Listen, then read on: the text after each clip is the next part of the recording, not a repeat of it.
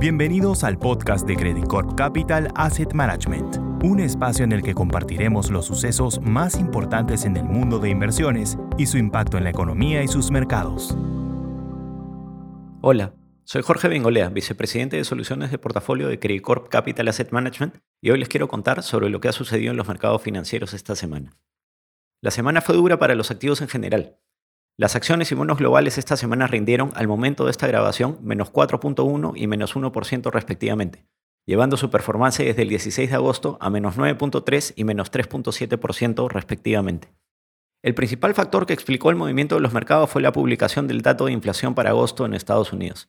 Si bien la inflación total, que incluye precios de alimentos y energía, se siguió desacelerando en términos anuales hasta 8.3%, contra 8.5% que había salido en julio, los inversionistas se enfocaron más en la aceleración de la inflación núcleo, que excluye precios de alimentos y energía y depende más de la demanda por bienes y servicios.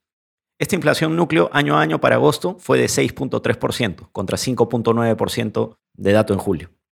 ¿Por qué es esto relevante?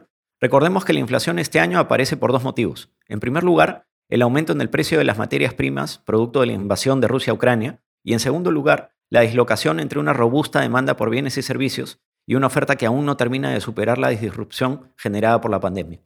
Para que la inflación se acerque a la meta de 2% y la Reserva Federal pueda moderar su política monetaria, se necesita que ambos factores se normalicen. Si bien los precios de la energía han venido cayendo los últimos tres meses, la aceleración de la inflación núcleo demuestra que la demanda no se está moderando todavía como la Fed quisiera. Por lo tanto, esto hace más probable que la Fed no solo mantenga su postura de ajuste, sino que la tenga que acentuar para frenar la actividad económica y, en consecuencia, la inflación. Así, los mercados reaccionaron negativamente porque, por un lado, probablemente tendremos durante un tiempo más prolongado tasas de interés más altas, que hacen caer las valorizaciones, y por otro lado, un golpe al crecimiento del PBI algo más fuerte. En ese sentido, el dato de esta semana refuerza nuestra convicción de que Estados Unidos entrará en una recesión leve a principios del próximo año. Por lo tanto, seguimos recomendando conservar un posicionamiento cauto, con saldos saludables de caja y subponderando la renta variable y la renta fija con un riesgo crediticio. Eso es todo por ahora. Gracias por su atención y hasta el próximo viernes.